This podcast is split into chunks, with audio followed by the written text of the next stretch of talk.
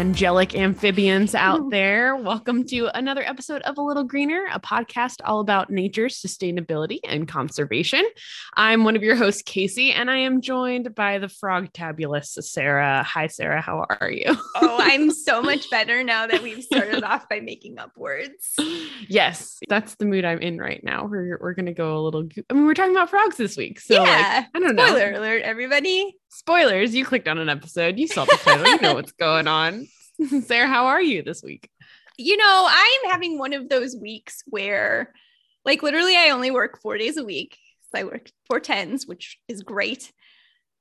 Today's only my third day, but everything in me feels like it was my fourth day. Like, I just don't know how I'm going to make it through one more day everything's fine. It's just, you know, you ever have one of those weeks where it's just like you can't, you're just so drained. Yes. That's where I'm at right now.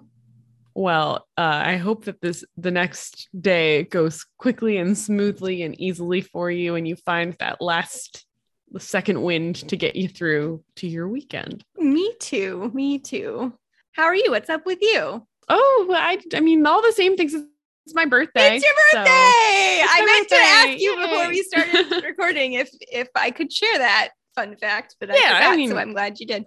I feel like if you're gonna ask me how my week goes, and I'm like, oh, nothing's happening like on my literal birthday, then it's just like, I don't know. Uh, you might do that. You're not a big birthday person. I'm not a huge birthday person, but like it's my birthday, so um, so yeah, there's lots of little little things and um it's been nice to just hear from people just you know saying hi happy birthday and uh just being in touch with friends that i don't get to talk to you on a regular basis. So that's the nice thing about birthdays you'll hear yes. from random people who are just like i thought of you today and i hope you have a good day. So yeah.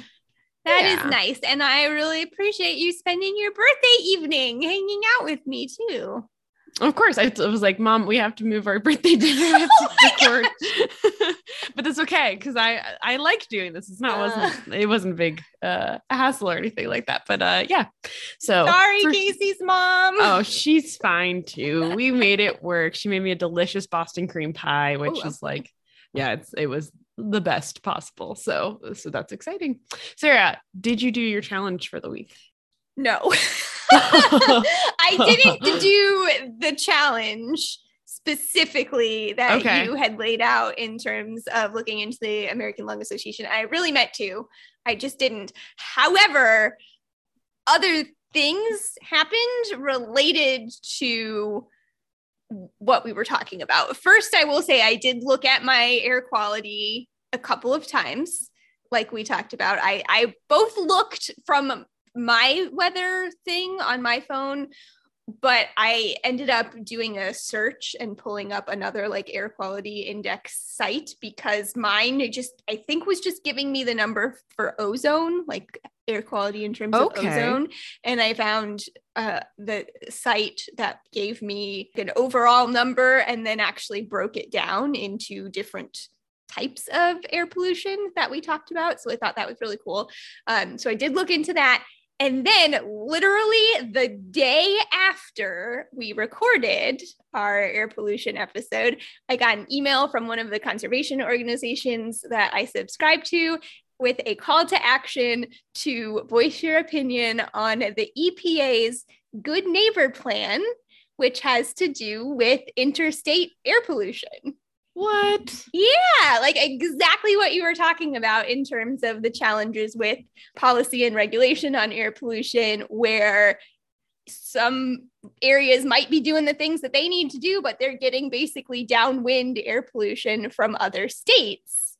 And so this plan is looking at how to sort of regulate a, a certain number of states who are impacting the air quality of other states and it gave me a link and the organization that i was doing this through had like a set kind of email that you could look at and edit post your comments And I believe you can do this through, like, you don't have to belong to that organization. This is a public thing that anyone can do. And we can post the link in yeah. uh, on our Facebook page as well. Um, but I believe it is through June 21st that yeah, you can look at it. Oh, did you find it? Good. Yes. I have I have a million windows open. um, but yeah, so you can read through the it's the actual sort of document I think I looked at was about 180 pages. or so. I did not read that entire 180 pages, but you can look through and there are summaries available and things like that as well. So I thought that that was so cool that that popped up right after we had just talked about it. Um, and yeah, that's, that's, something. So I, I did that and, and uh, submitted a, a comment and um, and you can do so yourself for the next couple of weeks here. You did your good deed for the week. That is more homework than really like I could have even dreamed of. So yeah, it looks like this is going to establish limitations for nitrogen oxide, which we mm-hmm. discussed can turn into ground level ozone smog. So uh, yeah, check that out. And I'm gonna keep that window open so I remember to comment too. And the yeah, the government's required to listen be open for comment um, sometimes when you see really specialized laws they're really looking for people who are specialized but we all breathe air so we are very like you know uh, impacted by these laws and they want to know what the public thinks so it is worth taking your time to comment Thanks for sharing that, Sarah. Yeah, absolutely. Thanks for raising the awareness on it with me. I don't know if, you know, it's one of those things where would that email have necessarily caught my attention if we hadn't just talked about it. So uh, we are going to be talking about frogs tonight, like we said. But Casey, my question for you this is going to pertain to uh, what we're talking about tonight. But what is your favorite animal sound? I mean, like, this is not a great answer, but it's um, when my dog is sleeping and she has a dream. Oh, yeah. She makes noises because my dog doesn't really bark like when mm-hmm. she's awake. I want to say in real life, but it's all real life. but like when she's awake, she's not a barker. Like sometimes she'll she'll whine, and if she wants to play, she'll bark a little bit. But she barks way more in her dreams, and it is the cutest little oh. like half bark yeah. that you yes! ever did her here. Like, oh, so that is my favorite animal noise. No, that's such a good answer. I love it. Murray, I would say, is very similar to that. He does not bark often, but he does these little, yeah, like half barks in his sleep and then mm-hmm. he runs. He runs. Yeah, yeah, absolutely. You see the little toes yeah. and the little muscle twitch. So, oh, yes. It's the cutest thing. That's a fantastic answer. My, my answer has nothing to do with what we're talking about tonight either. And I, it, it did make me realize what a cat person I am though, because the three things that immediately popped into mind for me were cats purring. Like, yeah, there's just no better, like more comforting sound. And, you know, my cat passed away almost a year ago already, which is unbelievable to think about. And I like, I still remember his specific purr. Um, super comforting sound. Uh, tiger chuffs Mm-hmm. If anybody who's ever worked with tigers or been around tigers, it's kind of just their hello. Tigers don't purr, but they do this. It's almost just like pushing air out through their mouths, but it's just it's lovely if you've ever had the pleasure of having a tiger chuff at you uh, and lion roars of course just so majestic mm-hmm. and powerful and it never gets old no matter how many times you hear it so those those were the three things and i was like man i need to get off my uh get off my cat bias, get off my mammal bias here and uh and branch out a little bit. So, we're going to be talking about some amphibians tonight with our frogs. We're going to be talking about the sounds frogs make and how we can use that to help contribute to science. So, stick around for that.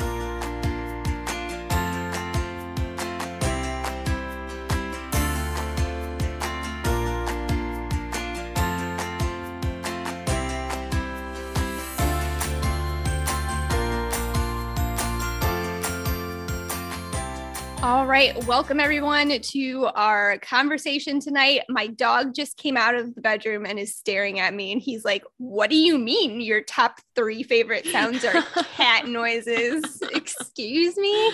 Uh, sorry, buddy. You just don't make very much noise. Uh, but we are going to be talking about frogs. We're going to be talking about the sounds frogs make tonight because that is a really cool way that we can actually all get involved in conservation and learn some more about frogs. So, we're kind of specifically going to be talking about uh, citizen science, or you might hear this called community based science now as well, um, in terms of frogs and identifying frogs that might live near you. So, before we jump into this actual citizen science component, I want to talk about frogs really quickly and why we should care about frogs Casey, we know that your fiance Andrew is a reptile guy. He's a herper. He's into frogs. Are you a frog person, amphibian person? What what's your relationship like with frogs? Yes, I mean certainly not to the extent that he is um but like I so uh, we have frogs like as pets we have salamanders as pets so we've got amphibians in our house but um, i was thinking about it and frogs were actually like a pretty formative wildlife experience for me when i was a kid because my grandparents had a big pond and oh, yeah. so we got to see the tadpoles. There were frogs everywhere. Sorry, Megan. My sister used to catch frogs and kiss them just for the gross out factor. Um, um, and so now that we like live with my dad and we're in that house that my grandparents were in, Andrew like will be out at night, like, I'm gonna go catch bullfrogs because yeah. it is a like symphony out there. Like bullfrogs, green frogs, leopard frogs are all going. Um, up the road, you have some spring peepers. Like it is, it's some toads. I saw one the other day. I scared them when they jump into the water. They go, yeah. and it, that's a, a fun sound too. So, uh, so I like frogs. I don't necessarily like, I don't like catching them because I always feel like I'm going to squish them, but I have caught frogs. Um, I, I think they're cool. That's awesome. You, are, I can already tell. I have a game for Casey to play later, which and y'all listening can play along too. But I can already tell Casey that you you're gonna ace this game, then you you don't need it. It's not going to be much of a challenge for you based on what you just said. But uh, yeah, I would not have considered myself to be somebody who's super passionate about frogs. Although, as you were talking, I did remember that when I was a kid, we lived next door to a church when I was younger that had a basement with those big window wells. And I remember my brother and I would go over there sometimes, and there would be toads. So so we would go and so catch cool. toads in the window wells, and it was really cool. Yeah I did I did like that. But then I was going to say a few years ago, my gosh, it was over 10 years ago now. I lived in Southwest Florida and I had the opportunity to participate in a citizen science program through it was called the Southwest Florida Amphibian Monitoring Network, I think, where we would go out and listen for frog sounds.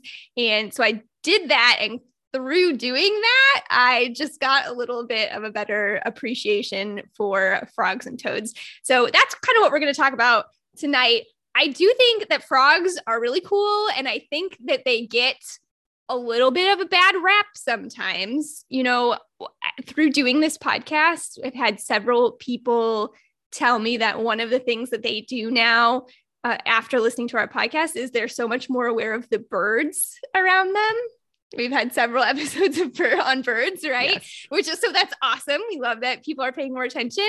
And I want to make the case for if you're getting into birds, frogs should be your next thing, right? So birds, I think just because they're soft and they're, you know, they have the pretty colors and all of that. They're not mammals, but they've got feathers. So I think they you know people fly. they people feel pretty positively about birds.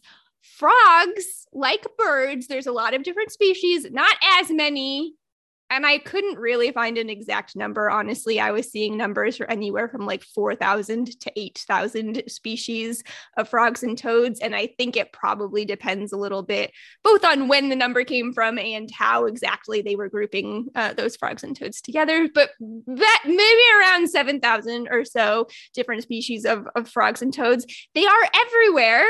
They're on every continent except Antarctica. So no matter where you live, just like birds, you've got frogs around you. and they make lots of cool sounds, just like birds. You can identify these birds based on their calls. You can identify frogs based on their calls as well. I think the disadvantages that frogs have are that, yes, okay, they don't have fur, they don't have feathers. And while your birds might be more active during the day, frogs in general are going to be more active at night. So they're harder to see, maybe uh, and maybe according to some people aren't as pretty as birds but i think they have some of those same accessibility perks as birds do. And they're really cool. They're really important animals. I feel like also like we might not think about it but like when i was a kid maybe this is like a story no one relates to but like my cousin sam and i were really like you know into nature and he was like i remember being into poison dart frogs. Like there were little mm-hmm.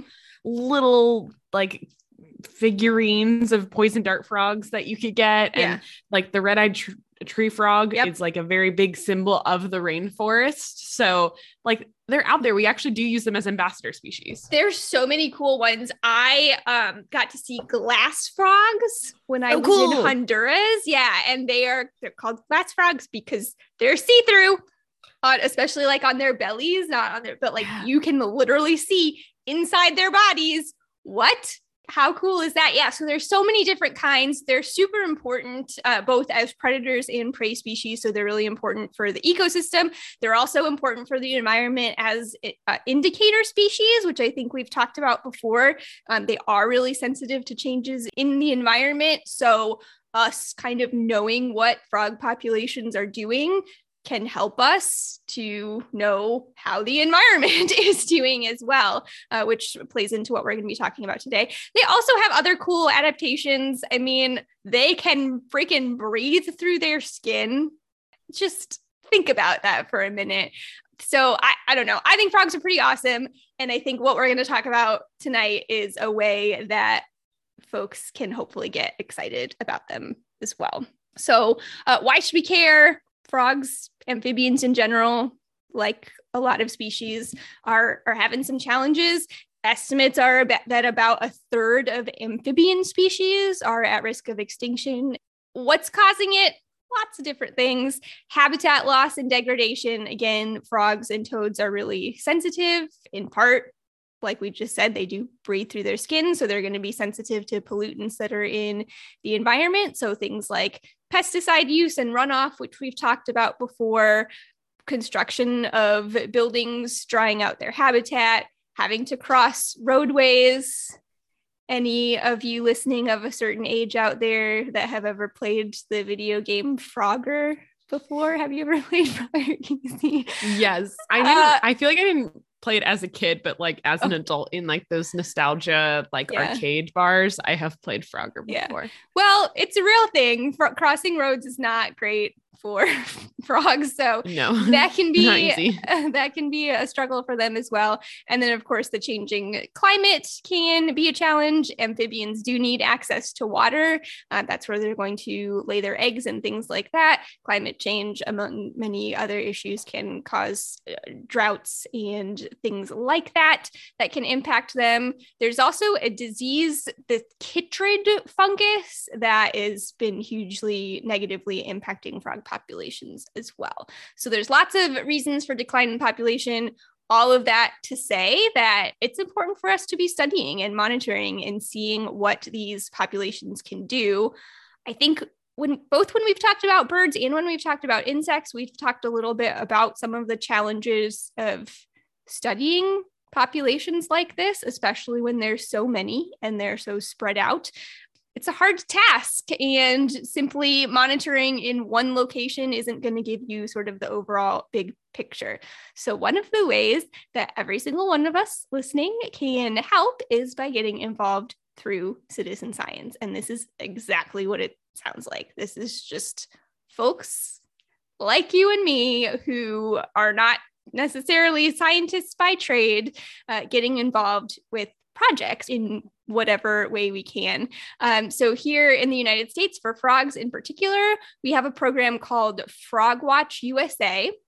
I'm going to tell you right now before we get too far into it that it does look like this program, this FrogWatch USA, is a program that is run through the AZA, Association of Zoos and Aquariums, uh, in conjunction, I think, with National Geographic helps with it as well. But uh, it looks like it's going through some sort of management changes right now okay. but uh, you can still get involved. They have local chapters across the country. So we'll talk about that a little more as we go along but just fyi for anybody who, who might be getting interested after listening tonight. I have like i said also done this through the southwest florida amphibian monitoring network. So you may have some other options depending on where you live too. And for those of you outside of the united states look into it. You may have something of your own as well. I did find that Australia has a program called FrogID as another cool citizen science uh, program there. So I want to talk a little bit about what I've done here through FrogWatch and the Amphibian Monitoring Network, and a little bit about kind of what Australia does as well. Casey, have you ever done any citizen science for frogs? I have not done frog watch, but when I was an intern at the Philadelphia Zoo, they supported research in Puerto Rico on frogs. And this is literally how they were trying to find new species is they were recording frog calls throughout the night.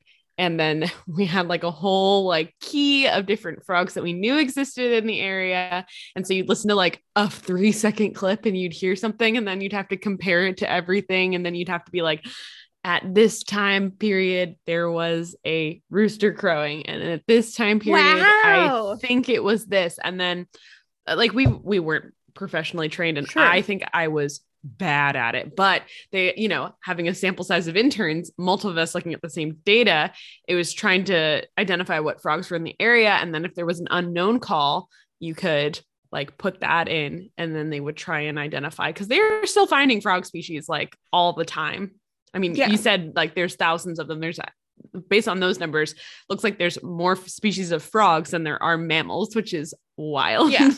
so I think Andrew's gone to conferences with people who are like, oh yeah, I've discovered like three species of frogs in South America. Like they're everywhere. No big deal. So no big deal. But like to say that this is relevant science that you could help with both population studies and in certain parts of the world identify different things because like the Cope's tree frog versus the gray tree frog, for mm-hmm. example, we had one at our last job together named Nebulous and he was very very cute. He lives in our nature center but they look exactly the same but they are considered different species because they have different calls. So yeah. like it's not just looking at them it's not just finding them it's listening.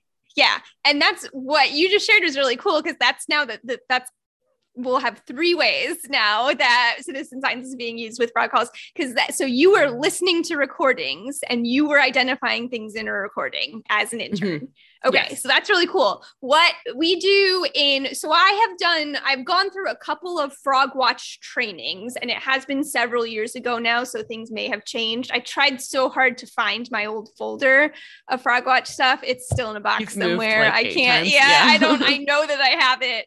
I'll probably find it next week or something, but uh, but I couldn't turn it up in time for for this recording. So, but I've done the training for that. I actually have not submitted data through FrogWatch, okay. but we did submit data through the Southwest Florida Amphibian Monitoring Network, and they are basically done the same way. So the way that those programs worked is that we would go to a training. So we would go and get trained by a coordinator who would talk us through.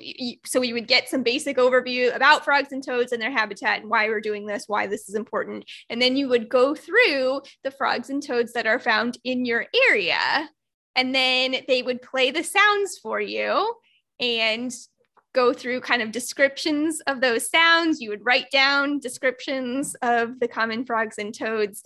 Uh, and then once you completed the training, you would go out and they have forms that you would record. So you would go to a specified location, listen for a set amount of time, and uh, then you would record what you heard. You would also record kind of the weather conditions as well. And then you would submit that data to the coordinators and they would kind of compile everything from there.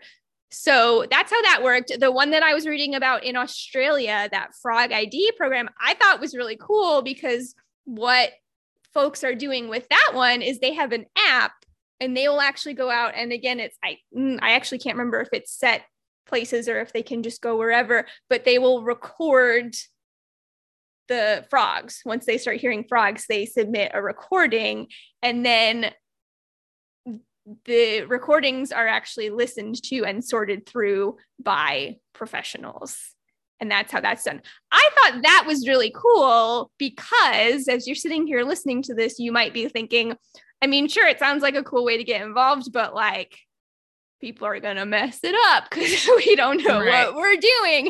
Uh, and that is a potential challenge when it comes to citizen science. Uh, but usually there are some safeguards in place to help protect the quality of the data as much as possible, knowing that it's not going to be perfect. So, what I thought was cool about that Australia one is that, okay, you're getting people to sort of be the foot soldiers to go out and get this data, but rather than having them do any of the analyzing, we're going to send that off to the professionals to analyze. And that sounded really cool. But if you go to the website for this program, it talks about how they have like a backlog of like 30,000 submissions Whoa. or something like that. That might not be the right number, but uh, but they do say that they have a, a lot, a backlog of data. Um, so that's the trouble with that. Yeah. And again, that's the benefit of citizen science and getting a lot of lower trained people to kind of do some of this ID work for you. Now, Casey, like you said, when you were doing it, you had multiple people listening to the same data. Right. Right. So that's one uh, kind of safety measure, I guess you could say, that you could put in place for FrogWatch we you do have training so there is a standardized training that you have to go through I want to say back when I did it that like once you completed the training, you could go be a volunteer and record and submit data, but you could also go another step and get like verified or certified or something like okay. that by taking a test. So you could actually take a test on identifying your fraud calls and then your your data would be noted with that. So once you submit your data, it would be evident that you had a little bit of a higher training. Um, I don't know if that is still something they do or not, or if that's exactly how it worked. But that idea of having a standardized training and having some sort of testing procedure is another way that you can kind of help ensure the quality of the data that you're getting. And then I think just the value of having a standardized procedure helps as well. So there was a standard form that every volunteer would go out. You knew these were the things you had to record, these were the things that you had to do. Um, so I think those things, even if your call ID isn't going to be accurate 100% of the time, you still know that this person is going out there where they're supposed to be. They are hearing something, they're hearing frog calls of some kind, or they're not. Um, so I think that there is still some some value to that, even though there is a trade-off there you know that there's a little bit of a quality for quantity trade-off i think when you're doing um, these citizen science things.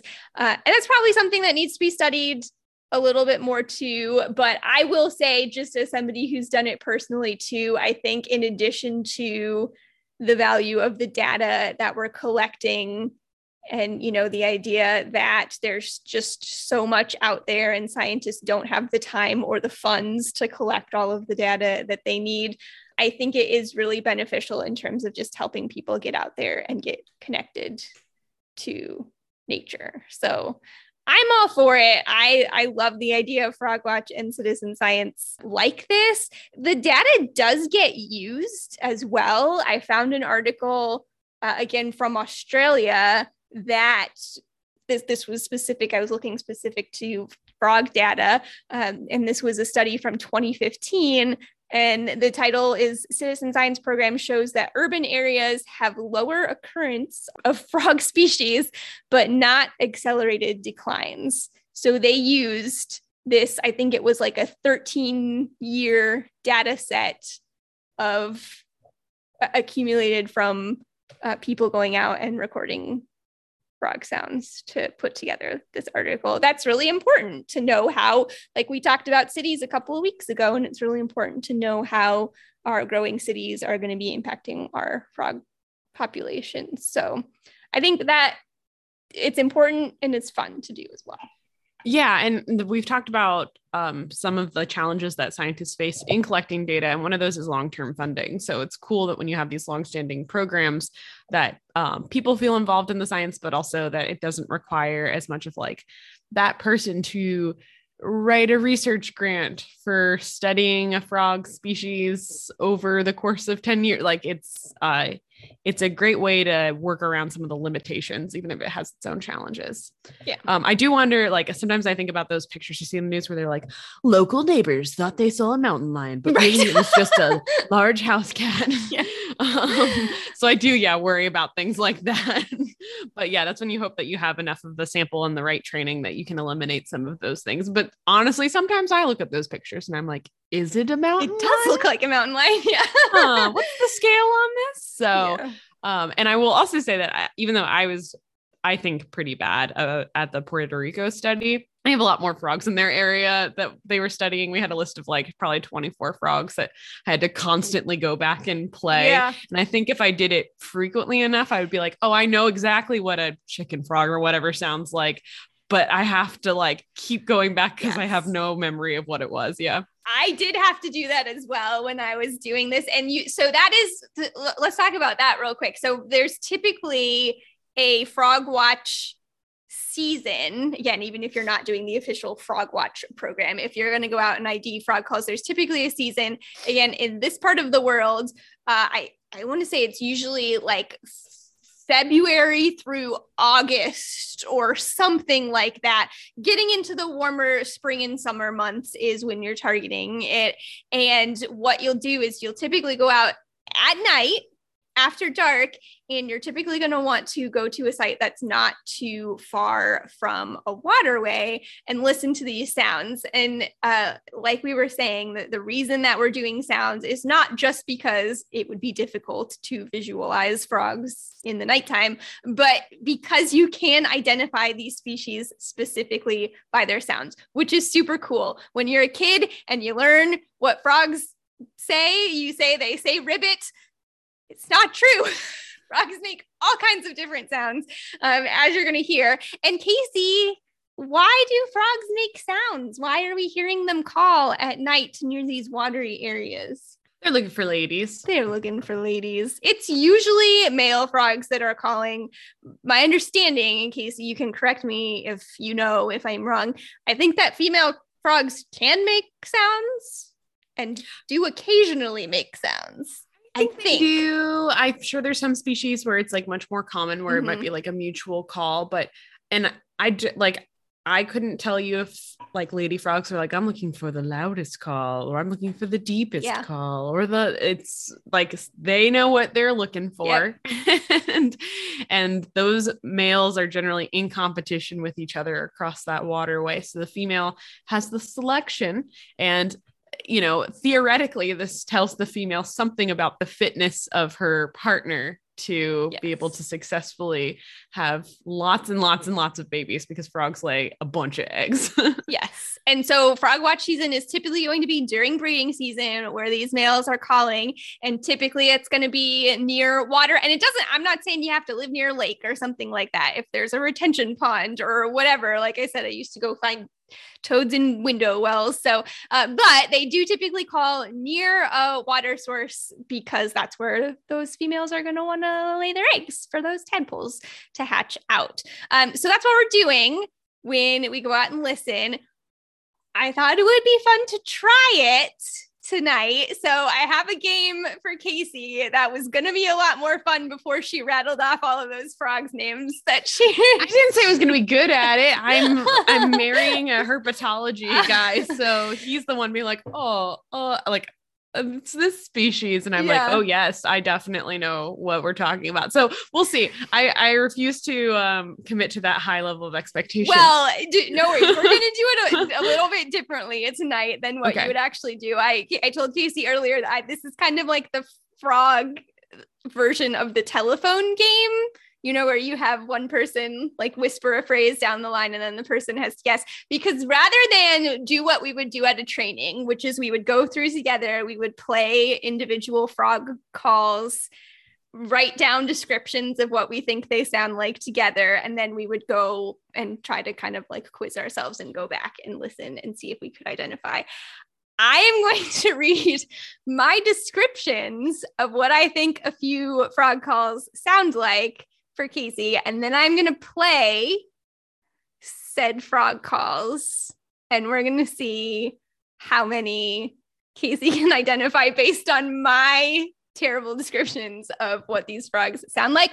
Also, note that typically, if you go to a frog watch training, they're going to have a nice like CD of clean, like no background noise calls to play for you so you can really hear. I'm a little bit limited to what I could find online that I felt like was shareable because I don't want to be stealing other people's uh, sounds here. So my calls that we're going to play tonight are not going to be as uh, as pristine as what you would normally get in a training, but there are lots of resources available online if you're interested in listening to some frog calls. Okay, so I gotta pull up my other sheet here, Casey. All right, so I'm gonna give you the name of the frog and okay. then what my description of the call is. And then later, when we play the sounds, you'll have to come up with what name. Are you going to give me your impression, or are you? No, heck to- no. Are you kidding me? No way. it was worth a try. uh, all right. So and I did try to go with frogs that you can find in Pennsylvania. Oh, okay. Thanks. I appreciate as that. As far as I could tell. I, although this first one, I'm going to say I'm going to fudge a little bit because there are different species of this frog, but I'm just going to go generally with cricket frog. Okay. okay. So cricket frog sounds like marbles hitting together. Oh. And I should say too that some of these are kind of standard descriptions. Like if you go to a training, like this is kind of what people say. They sound like some of these are just things that I think that they sound like, and you'll probably be able to tell which ones are which. I mean, Marvel's clinking like it's like a tink tink, something like that. We'll find out. I'm we'll sorry, that's out. my impression. Yeah, there we there go. go. So marbles sitting together, that's cricket frog. Next one is American bullfrog, which I'm guessing you've heard uh, American Bullfrog sounds like the lightsaber sound effect. if you've ever watched Amazing. American Bullfrog sounds like the lightsaber.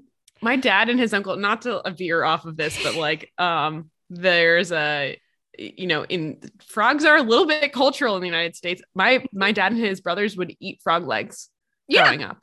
So like, yeah, this is also like something your family might interact with as a food resource, um, mm-hmm. especially if you're in some communities. I mean, they all sorts of stuff around here, but this was just in their backyard. So, um, but that reminded me because my dad has nightmares of like Revenge of a Bullfrog.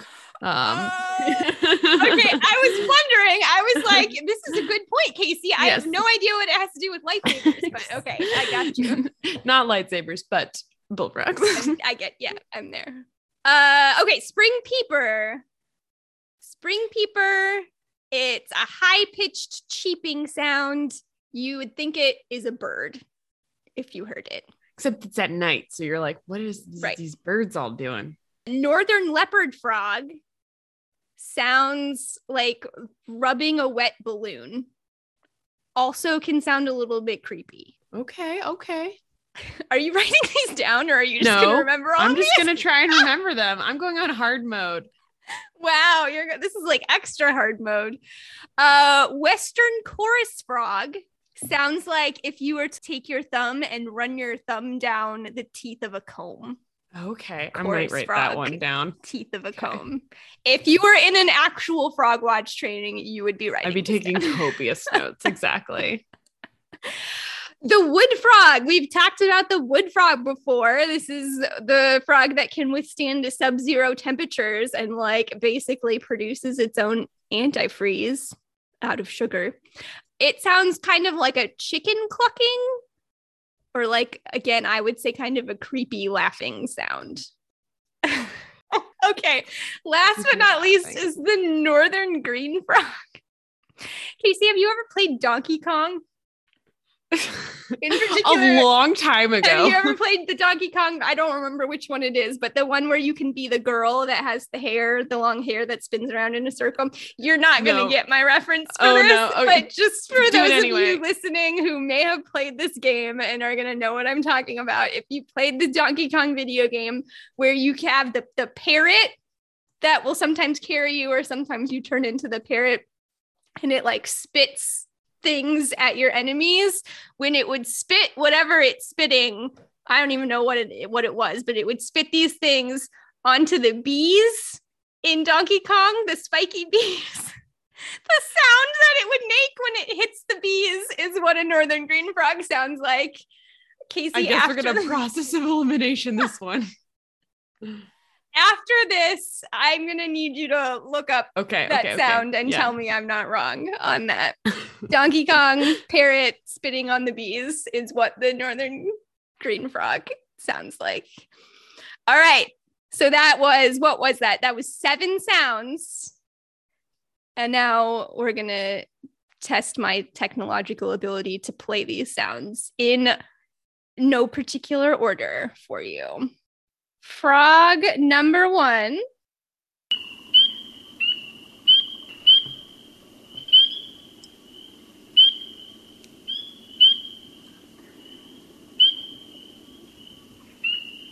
All right. Do we want to go? Right, am I guessing or I don't know. I, uh... what do you, what do you, should we have you write them down? I'll write them down. I'll write them down, and then uh, everybody else write them down too, and let us know what you got.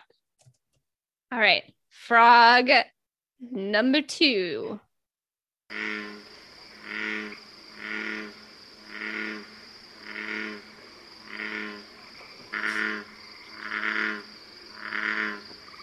I like your description for that one. I know what that is, and I like the description on that one.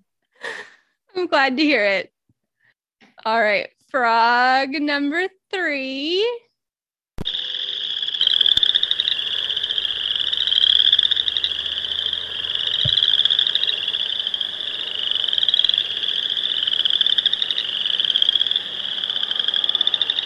Did you ever have one of those toys where you like ran the um, little peg over the back of a frog that was like all yes. spiky? That's what that sounded like to me. See, and if you were in a frog watch training, that's what you would write down when you were listening.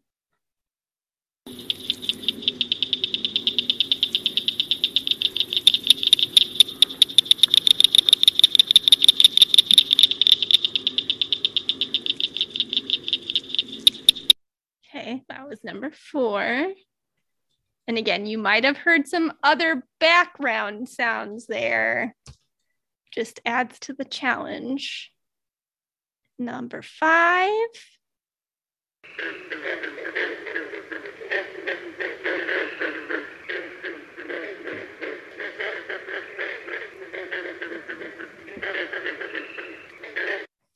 Two more.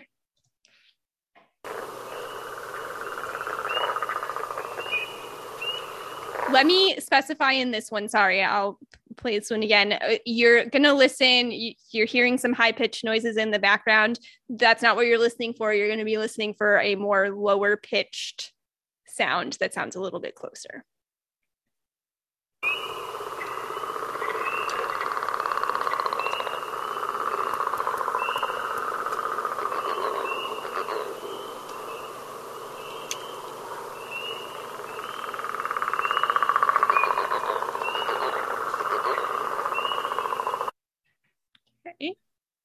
And last but not least,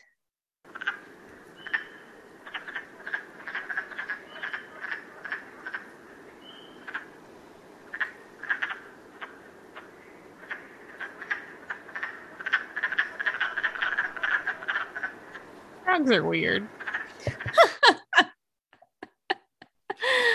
it's so cool though, right? It to hear the cool, variety. Yeah. And I will say that my favorite frog sound that I learned is is not one that's up in your area. I don't think anyway. Um, it's not one that, that I came across when I was looking. Is the pig frog? Which Does it sound like a, it's like legit exactly like a, like a pig, and it's a tiny frog, and it sounds like it's humongous. Cool. I love it. Also, if you haven't in a while, you should look up a video of a frog making these noises because their little throat thingies are crazy. True. Yeah, we didn't even really talk about that kind of that adaptation and how they actually go about making their noises. But um, all right, let's see, Casey, how you did. What did you have for number one? Number one, I had Spring Peeper. Woo! Woo! Okay, cool, cool, cool. One for that one. one, I was like, I feel like I know what they are, but Yeah. Okay, cool, cool, yeah, cool. off to a good start. Uh, what about number two? Bullfrog. Tell me that doesn't sound like a lightsaber. It does. I've never heard it described that way. Obviously, bullfrog, it's because they sound like cows, and that's how I've it's always been described to me. But yes, the Yep. like just the you can feel them unsheathing the lightsaber Yes. every time. Yeah.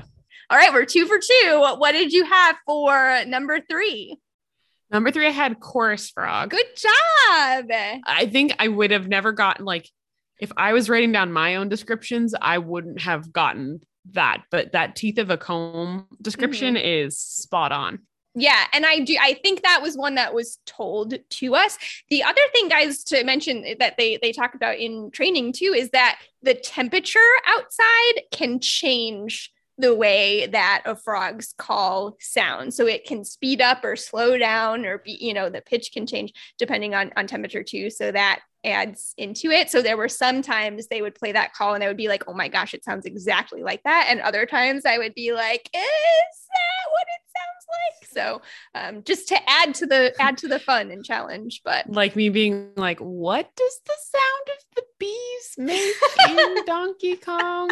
I may have given that one away if you could see my face because I just every it's didn't. such every time I uh hear that it uh that's that's what I think of. But uh okay, so we had number three was the Western chorus frog. Number four, Cricket frog. cricket frog yeah which again that one in that particular recording is is spot on for me in terms of the marbles hitting together Yeah, absolutely. the other thing that can change the way that this sounds that can confuse you a little bit is a the background like oftentimes you're going to hear multiple species of frogs calling on top of each other and so that can get confusing but also the number of frogs calling and that's another thing that you have to identify are you hearing an individual frog call or are you hearing a chorus of frogs like i think five or more is is what they'll say for that.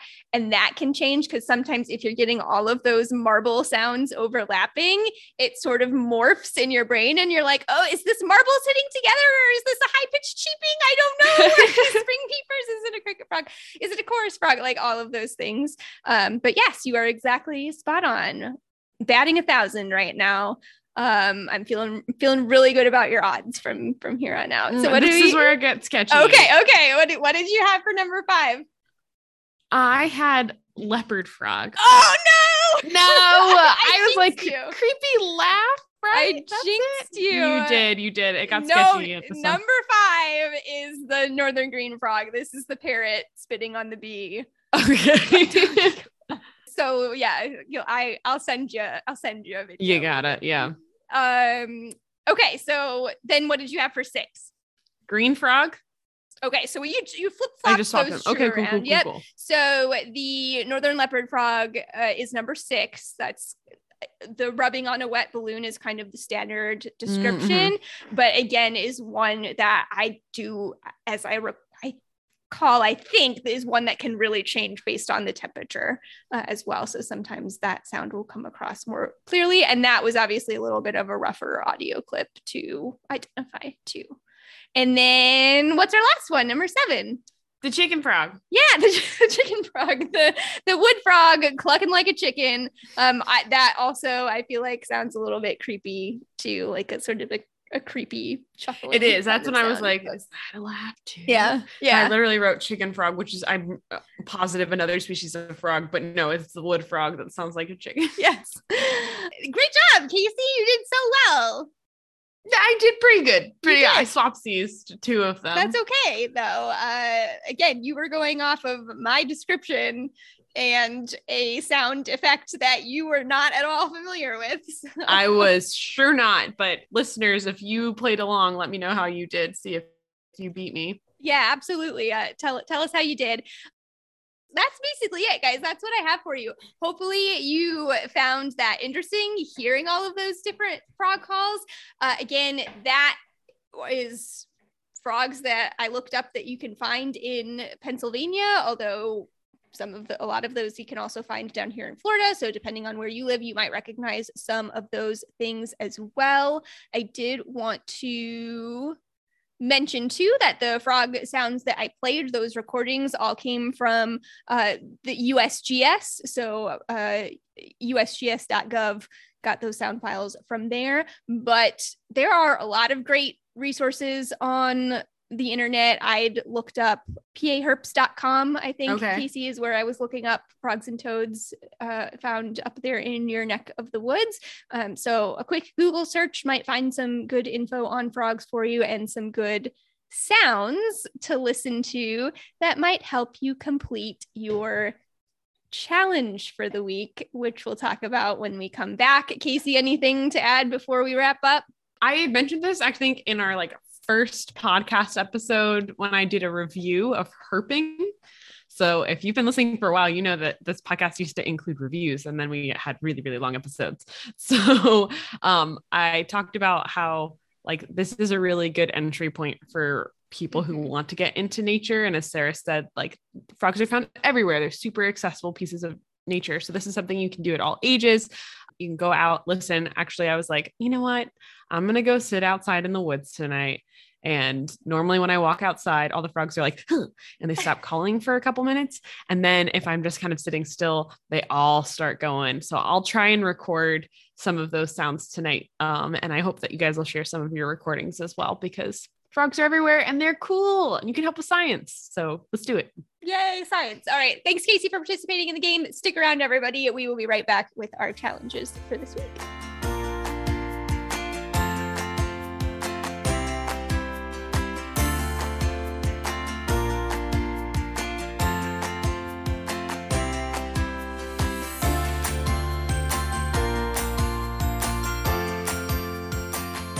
All right, everyone. Thanks so much for hanging out with us this evening and listening to us talk about frogs and listening to some frog calls with us. We hope you enjoyed our little game let us know how you did if you played along.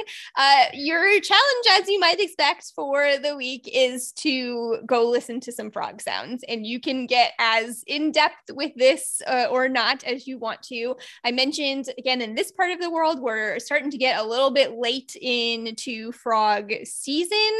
So you may not be able to go to a frog watch training at this time this year. But if it's something that you might be interested in, and I strongly suggest you at least look into it. The training was a lot of fun. I do hope to get involved uh, with it again next year, hopefully.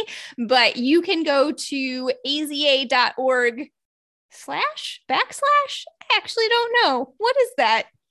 Whatever. Slash the normal frog slash. watch. The yeah, the normal you slash you would put in uh web address uh, aza.org slash frog watch to learn a little bit about what they do. Again, it seems to be going through a bit of a transition transitional phase here, but you uh, should still be able to get to the page to see if you have a local chapter. I will link directly to that page to the to the chapter list page in our show notes as well if you want to look it up there. If you're not so much about necessarily getting involved in the actual citizen science project right now, that's okay too. Like I said, there's a, a, wealth of info on the internet for you. Find some sample calls for frogs and toads that are in your area and pick an evening to just do it. Again, you might be able to just sit outside your back door and listen for some sounds, or maybe take a little walk. You don't have to go after dark. You can go uh, kind of in the dusk area. I, I mean, I heard frogs calling during the day when I was out walking my dog the other day. You're just going to hear more if you're uh, out more in the evening time but schedule yourself a time to take a few minutes. And like Casey said, give it a few minutes. It's usually a good idea to go somewhere, sit for a couple minutes. That is actually the standard for what you do when you're recording for FrogWatch or whatever project that you're working with is that you will go to your spot. You will stand, you will be ready, you will record your data, and you will just stand still for two minutes and then you will restart your recording time and you will record for three minutes. And that's kind of that acclimation phase to let those frogs get used to it. Okay. Like there's nothing moving around over there anymore. So schedule yourself a time. Uh, if you hear frogs, see if you can identify it based on the recordings that you listened to.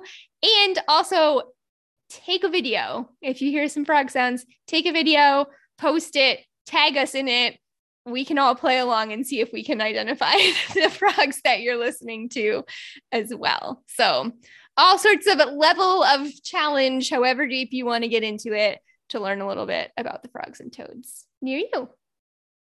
Well, thanks, Sarah. Thanks for bringing a little awareness to some very cool species. Um, and you guys should get out there. I was looking to see if they FrogWatch had an Instagram page. They don't, but Frog Watch India does. So it's out there, cool. guys. Whatever country you're listening from, bet there's a frog organization and I should also mention, like, it doesn't have FrogWatch is the the one that I am perhaps most aware of and know is is across the United States at least. But there may be other organizations. You may have a local nature center or a park or whatever, or something else in your area that that does this as well. Something something similar. So whatever you can find, just see what's out there. Do it.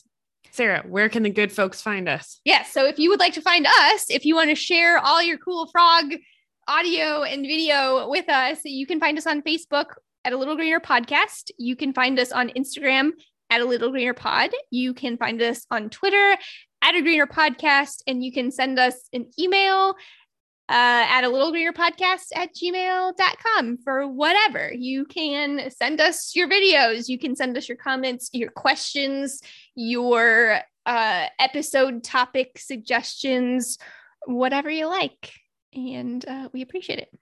Tell us your frog stories. Tell us all your frog stories. I thought you were just asking me to tell you my frog story, and I was like, "Do, do I have one?" like, isn't that what we just, we just talked about? It. That's a lot of frog story. Uh, yeah. Well, thanks, Sarah. Thanks, listeners. Thanks, everybody. Hope you have a wonderful week, and we'll talk to you soon. Bye.